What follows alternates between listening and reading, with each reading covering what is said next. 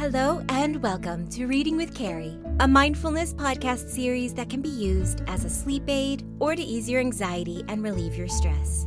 I am your host, Carrie Fable, and I am so thankful that you've decided to spend some time with me.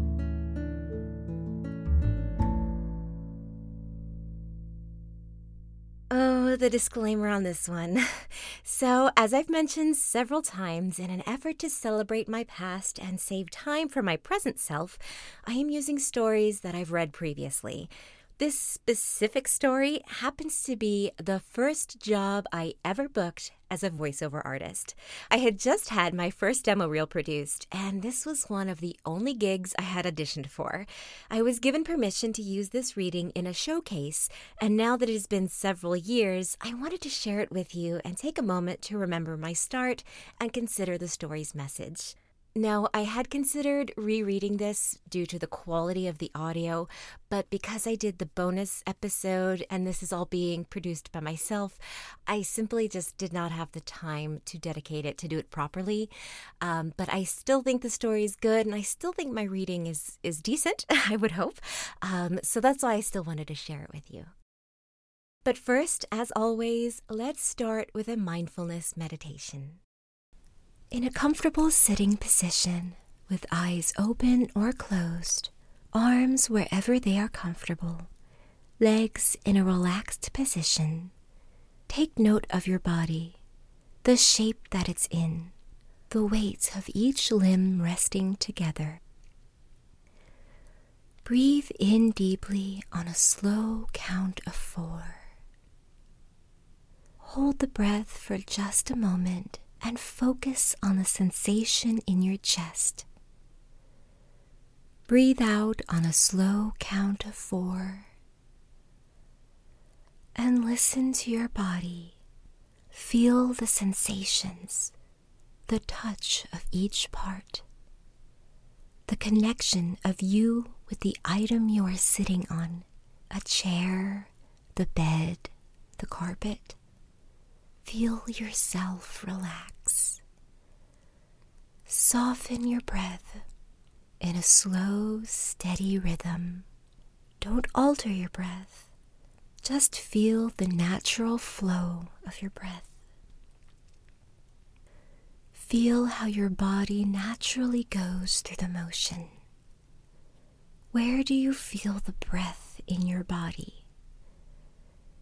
Can you feel it enter through your nostrils, in your throat, down in your lungs, or deeper in your stomach? Feel the sensations of your breath and don't try to anticipate the next movement. It's all right if your mind wanders. Just gently refocus back to your breathing. Stay in the moment for a few more breaths. Feel your body in the surroundings. Where do your arms rest? What are your fingertips feeling? Where is your tongue settled in your mouth? Go through each part of the body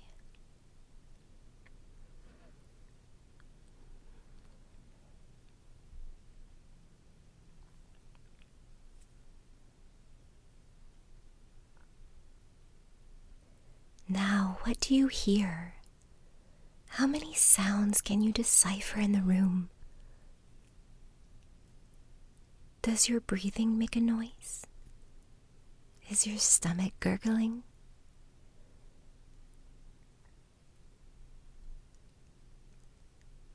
Take another deep breath in on a slow count of four. And as you release this breath, Feel your relaxed mind slowly come back to this podcast. Don't rush. Sit in this moment a while. Indulge your sensations in the bliss. Let out a peaceful, audible sigh. You've earned it.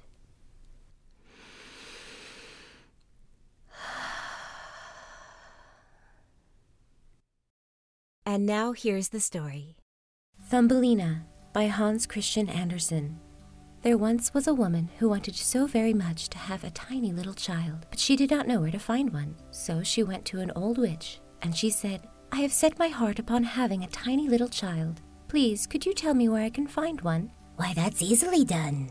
Here's a grain of barley for you, but it isn't at all the sort of barley that farmers grow in their fields or that chickens get to eat. Put it in a flower pot, and you'll see what you shall see. Oh, thank you, the woman said. She gave the witch twelve pennies and planted the barley seed as soon as she got home. It quickly grew into a fine large flower, which looked very much like a tulip, but the petals were folded tight as though it were still a bud. This is such a pretty flower, said the woman. She kissed its lovely red and yellow petals, and just as she kissed it, the flower gave a loud pop and flew open. It was a tulip, right enough, but on the green cushion in the middle of it sat a tiny girl. She was dainty and fair to see, but she was no taller than your thumb. So she was called Thumbelina. A nicely polished walnut shell served as her cradle. Her mattress was made of the blue petals of violets, and a rose petal was pulled up to cover her. That was how she slept at night. In the daytime, she played on a table where the woman put a plate surrounded with a wreath of flowers. Their stems lay in the water, on which there floated a large tulip petal. Thumbelina used the petal as a boat, and with a pair of white horsehairs for oars, she could row clear across the plate. A charming sight. She could sing too. Her voice was the softest and sweetest that anyone ever has heard. One night, as she lay in her cradle, a horrible toad hopped in through the window. One of the panes was broken. This big, ugly, slimy toad jumped right down on the table where Thumbelina was asleep under the red rose petal. Here's a perfect wife for my son, the toad exclaimed. She seized upon the walnut shell in which Thumbelina lay asleep and hopped off with it out the window and into the garden. A big, broad stream ran through it, with a muddy marsh along its banks, and here the toad lived with her son. Ah, he was just like his mother, slimy and horrible. Go ox, go ox, egg, egg, egg, eggs, was all he could say when he saw the graceful little girl in the walnut shell. Don't speak so loud, or you will wake her up, the old toad told him. She might get away from us yet, for she is as light as a puff of swan's down. We must put her on one of the broad water lily leaves out in the stream. She is so small and light that it will be just like an island to her, and she can't run away from us while we are making our best room under the mud ready for you two to live in. Many water lilies with green leaves grew in the stream, and it looked as if they were floating on the surface. The leaf which lay furthest from the bank was the largest of them all and it was to this leaf that the old toad swam with the walnut shell which held Thumbelina. The poor little thing woke up early next morning, and when she saw where she was, she began to cry bitterly. There was water all around the big green leaf, and there was no way at all for her to reach the shore. The old toad sat in the mud, decorating a room with green rushes and yellow water lilies to have it looking its best for her new daughter in law. Then she and her ugly son swam out to the leaf on which Thumbelina was standing. They came for her pretty little bed, which they wanted to carry to the bridal chamber before they took her there. The old toad curtsied deep in the water before her and said, Meet my son. He is to be your husband, and you will share a delightful home in the mud. Coax, coax, was all that her son could say. Then they took the pretty little bed and swam away with it. Left all alone on the green leaf, Thumbelina sat down and cried. She did not want to live in the slimy toad's house, and she didn't want to have the toad's horrible son for her husband. The little fishes who swam in the water beneath her had seen the toad and heard what she had said, so up popped their heads to have a look at the little girl. No sooner had they seen her than they felt very sorry that anyone so pretty should have to go down to live with that hideous toad. No, that should never be. They gathered around the green stem which held the leaf where she was and gnawed it in two with their teeth Away went the leaf down the stream, and away went Thumbelina, far away where the toad could not catch her. Thumbelina sailed past many a place, and when the little birds in the bushes saw her, they sang, What a darling little girl! The leaf drifted further and further away with her, and so it was that Thumbelina became a traveler. A lovely white butterfly kept fluttering around her, and at last alighted on the leaf because he admired Thumbelina. She was a happy little girl again, now that the toad could not catch her, it was all very lovely as she floated along, and where the sun struck the water, it looked like shining gold. Thumbelina undid her sash, tied one end of it to the butterfly, and made the other end fast to the leaf. It went much faster now, and Thumbelina went much faster too, for of course she was standing on it. Just then a big Maybug flew by and caught sight of her. Immediately, he fastened his claws around her slender waist and flew with her up into a tree. Away went the green leaf down the stream, and away went the butterfly with it, for he was tied to the leaf and could not get loose. My goodness! How frightened little Thumbelina was when the May bug carried her up in the tree. But she was even more sorry for the nice white butterfly she had fastened to the leaf, because if he couldn't free himself, he would have to starve to death. But the May bug wasn't one to care about that. He sat her down on the largest green leaf of the tree, fed her honey from the flowers, and told her how pretty she was, considering that she didn't look the least like a Maybug. After a while, all the other Maybugs who lived in the tree came to pay them a call. As they stared at Thumbelina, the lady Maybugs threw up their feelers and said, Why, she only has two legs! What a miserable sight! She hasn't any feelers, one cried. She is pinched in at the waist. How shameful! She looks like a human being. How ugly she is, said all the female Maybugs. Yet Thumbelina was as pretty as ever. Even the Maybug who had flown away with her knew that. But as every last one of them kept calling her ugly, he at length came to agree with them and would have nothing to do with her. She could go wherever she chose. They flew down out of the tree with her and left her on a daisy, where she sat and cried because she was so ugly that the Maybugs wouldn't have anything to do with her. Nevertheless, she was the loveliest little girl you can imagine, and as frail and fine as the petal of a rose. All summer long, poor Thumbelina lived all alone in the woods. She wove herself a hammock of grass and hung it under a big burdock leaf to keep off the rain. She took honey from the flowers for food and drank the dew which she found on the leaves every morning. In this way, the summer and fall went by. Then came the winter, the long, cold winter. All the birds who had sung so sweetly for her flew away.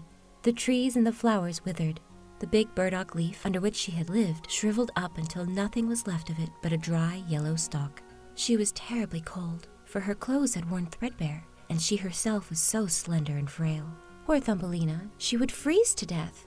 Snow began to fall, and every time a snowflake struck her, it was as if she had been hit by a whole shovelful, for we are quite tall, while she measured only an inch. She wrapped a withered leaf about her, but there was no warmth in it. She shivered with cold. Near the edge of the woods where she now had arrived was a large grain field, but the grain had been harvested long ago. Only the dry, bare stubble stuck out of the frozen ground. It was just as if she were lost in a vast forest, and oh, how she shivered with cold. Then she came to the door of a field mouse, who had a little hole amidst the stubble. There this mouse lived, warm and cozy, with a whole storeroom full of grain, and a magnificent kitchen and pantry. Poor Thumbelina stood at the door, just like a beggar child, and pled for a little bit of barley, because she hadn't had anything to eat for two days past. Why, you poor little thing, said the field mouse, who turned out to be a kind hearted old creature. You must come into my warm room and share my dinner. She took such a fancy to Thumbelina that she said, If you care to, you may stay with me all winter, but you must keep my room tidy and tell me stories, for I am very fond of them. Thumbelina did as the kind old field mouse asked, and she had a very good time of it.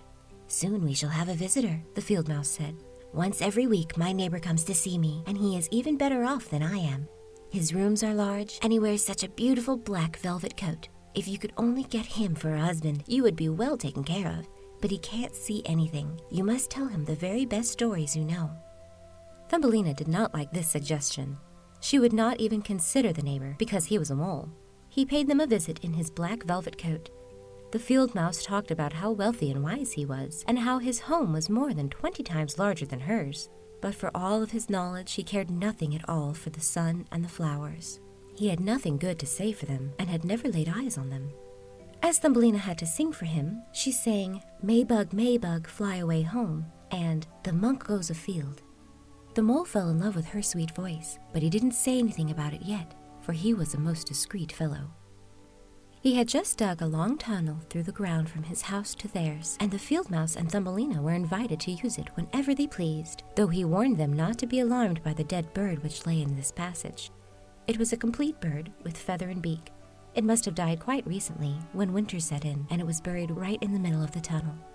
The mole took in his mouth a torch of decayed wood. In the darkness, it glimmered like fire. He went ahead of them to light the way through the long, dark passage. When they came to where the dead bird lay, the mole put his broad nose to the ceiling and made a large hole through which daylight could fall. In the middle of the floor lay a dead swallow, with his lovely wings folded at his sides and his head tucked under his feathers. The poor bird must certainly have died from the cold. Thumbelina felt so sorry for him. She loved all the little birds who had sung and sweetly twittered to her all through the summer, but the mole gave the body a kick with his short stumps and said, Now he won't be chirping any more. What a wretched thing it is to be born a little bird. Thank goodness none of my children can be a bird who has nothing but his chirp chirp and must starve to death when winter comes along. Yes, you are so right, you sensible man, the field mouse agreed. What good is all his chirp chirping to a bird in the winter time when he starves and freezes? but that's considered very grand, I imagine. Thumbelina kept silent, but when the others turned their back on the bird, she bent over, smoothed aside the feathers that hid the bird's head, and kissed his closed eyes. Maybe it was he who sang so sweetly to me in the summertime, she thought to herself. What pleasure he gave me, the dear pretty bird. The mole closed up the hole that led in the daylight, and then he took the ladies home. That night, Thumbelina could not sleep a wink, so she got up and wove a fine large coverlet out of hay. She took it to the dead bird and spread it over him so that he would lie warm in the cold earth. She tucked him in with some soft thistledown that she had found in the field mouse's room. Goodbye, you pretty little bird, she said. Goodbye, and thank you for your sweet songs last summer when the trees were all green and the sun shone so warmly upon us. She laid her head on his breast, and it startled her to feel a soft thump, as if something were beating inside. This was the bird's heart, he was not dead, he was only numb with cold, and now that he had been warmed, he came to life again. In the fall, all swallows fly off to warm countries, but if one of them starts too late, he gets so cold that he drops down as if he were dead and lies where he fell, and then the cold snow covers him. Thumbelina was so frightened that she trembled, for the bird was so big, so enormous compared to her own inch of height. But she mustered her courage tucked the cotton wool down closer around the poor bird, and brought the mint leaf that covered her own bed and spread it over the bird's head. The following night, she tiptoed out to him again.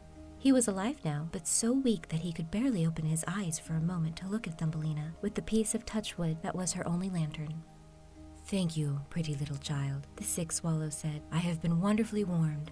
Soon I shall get strong once more and be able to fly again in the warm sunshine. Oh, she said, it's cold outside.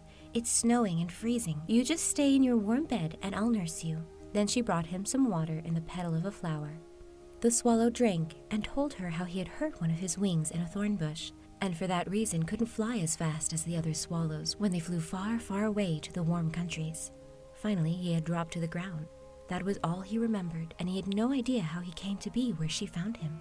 The swallow stayed there all through the winter, and Thumbelina was kind to him and tended him with loving care. She didn't say anything about this to the field mouse or to the mole, because they did not like the poor unfortunate swallow. As soon as spring came and the sun warmed the earth, the swallow told Thumbelina it was time to say goodbye. She reopened the hole that the mole had made in the ceiling, and the sun shone in splendor upon them. The swallow asked Thumbelina to go with him. She could sit on his back as they flew away through the green woods. But Thumbelina knew that it would make the old field mouse feel badly if she left like that, so she said, No, I cannot go. Fare you well, fare you well, my good and pretty girl, said the swallow as he flew into the sunshine. Tears came into Thumbelina's eyes as she watched him go, for she was so fond of the poor swallow. Chirp, chirp, sang the bird as he flew into the green woods. Thumbelina felt very downcast. She was not permitted to go out in the warm sunshine. Moreover, the grain that was sown in the field above the field mouse's house grew so tall that to a poor little girl who was only an inch high, it was like a dense forest. You must work on your trousseau this summer, the field mouse said, for their neighbor, that loathsome mole in his black velvet coat, had proposed to her. You must have both woolens and linens, both bedding and wardrobe, when you become the mole's wife. Thumbelina had to turn the spindle, and the field mouse hired four spiders to spin and weave for her day and night. The mole came to call every evening, and his favorite remark was that the sun, which now baked the earth as hard as a rock, would not be nearly so hot when summer was over. Yes, as soon as summer was past, he would be marrying Thumbelina. But she was not at all happy about it, because she didn't like the tedious mole the least bit. Every morning at sunrise and every evening at sunset, she would steal out the door. When the breeze blew the ears of grain apart, she could catch glimpses of the blue sky she could dream about how bright and fair it was out of doors, and how she wished she could see her dear swallow again. But he did not come back, for doubtless he was far away, flying about in the lovely green woods. When fall arrived, Thumbelina's whole trousseau was ready. Your wedding day is four weeks off, the field mouse told her. But Thumbelina cried and declared that she would not have the tedious mole for a husband. Fiddlesticks, said the field mouse. Don't you be obstinate, or I'll bite you with my white teeth. Why, you're getting a superb husband. The queen herself hasn't a black velvet coat as fine as his. Both his kitchen and his cellar are well supplied. You ought to thank goodness that you are getting him. Then came the wedding day. The mole had come to take Thumbelina home with him, where she would have to live deep underground and never go out in the warm sunshine again because he disliked it so. The poor little girl felt very sad that she had to say goodbye to the glorious sun, which the field mouse had at least let her look out at through the doorway. Farewell, bright sun, she said. With her arm stretched toward it, she walked a little way from the field mouse's home. The grain had been harvested, and only the dry stubble was left in the field. Farewell, Farewell, she cried again, and flung her little arms around a small red flower that was still in bloom. If you see my dear swallow, please give him my love. Chirp, chirp, chirp, chirp! She suddenly heard a twittering over her head. She looked up, and there was the swallow, just passing by.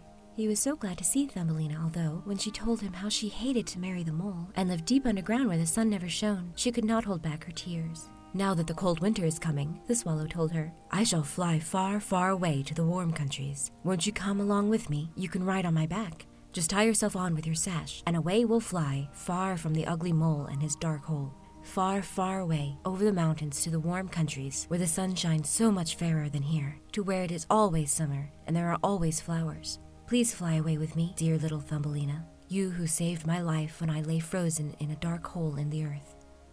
Yes, I will go with you, said Thumbelina. She sat on his back, put her feet on his outstretched wings, and fastened her sash to one of his strongest feathers. Then the swallow soared into the air over forests and over lakes, high up over the great mountains that are always capped with snow. When Thumbelina felt cold in the chill air, she crept under the bird's warm feathers, with only her little head stuck out to watch all the wonderful sights below. At length they came to the warm countries. There the sun shone far more brightly than it ever does here, and the sky seemed twice as high. Along the ditches and hedgerows grew marvelous green and blue grapes. Lemons and oranges hung in the woods. The air smelled sweetly of myrtle and thyme. By the wayside, the loveliest children ran hither and thither, playing with the brightly colored butterflies. But the swallow flew on still farther, and it became more and more beautiful. Under magnificent green trees, on the shore of a blue lake, there stood an ancient palace of dazzling white marble. The lofty pillars were wreathed with vines, and at the top of them many swallows had made their nests. One nest belonged to the swallow who carried Thumbelina. This is my home, the swallow told her. If you will choose one of those glorious flowers in bloom down below, I shall place you in it, and you will have all that your heart desires. That will be lovely, she cried, and clapped her tiny hands. A great white marble pillar had fallen to the ground, where it lay in three broken pieces. Between these pieces grew the loveliest large white flowers. The swallow flew down with Thumbelina and put her on one of the large petals. How surprised she was to find in the center of the flower a little man as shining and transparent as if he had been made of glass. On his head was the daintiest of little gold crowns. On his shoulders were the brightest shining wings, and he was not a bit bigger than Thumbelina. He was the spirit of the flower. In every flower there lived a small man or woman just like him, but he was the king over all of them. Oh, isn't he handsome? Thumbelina said softly to the swallow. The king was somewhat afraid of the swallow, which seemed a very giant of a bird to anyone as small as he. But when he saw Thumbelina, he rejoiced, for she was the prettiest little girl he had ever laid eyes on. So he took off his golden crown and put it on her head. He asked if he might know her name, and he asked her to be his wife, which would make her queen over all the flowers. Here indeed was a different sort of husband from the toad's son and the mole with his black velvet coat. So she said yes to this charming king. From all the flowers trooped little ladies and gentlemen, delightful to behold. Every one of them brought Thumbelina a present, but the best gift of all was a pair of wings that had belonged to a large silver fly. When these were made fast to her back, she too could flit from flower to flower. Everyone rejoiced as the swallow perched above them in his nest and sang his very best songs for them. He was sad, though, deep down in his heart, for he liked Thumbelina so much that he wanted never to part with her. You shall no longer be called Thumbelina, the flower spirit told her. That name is too ugly for anyone as pretty as you are. We shall call you Maia. Goodbye, goodbye, said the swallow. He flew away again from the warm countries, back to faraway Denmark, where he had a little nest over the window of the man who can tell you fairy tales. To him the bird sang, Chirp, chirp, chirp, chirp, and that's how we heard the whole story. The end.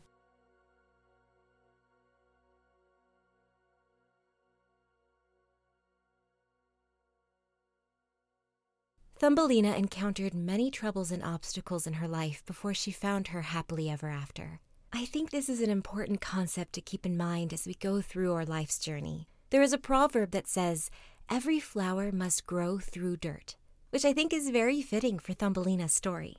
We grow from every obstacle and adversity we experience. It's difficult not to let these negative events keep us down. But as Stephen Richards says, the pain you feel today is the strength you feel tomorrow.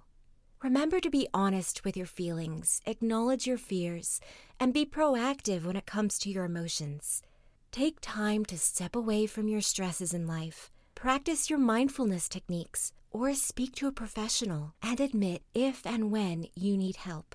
Needing assistance is not a weakness. There is strength in asking for aid.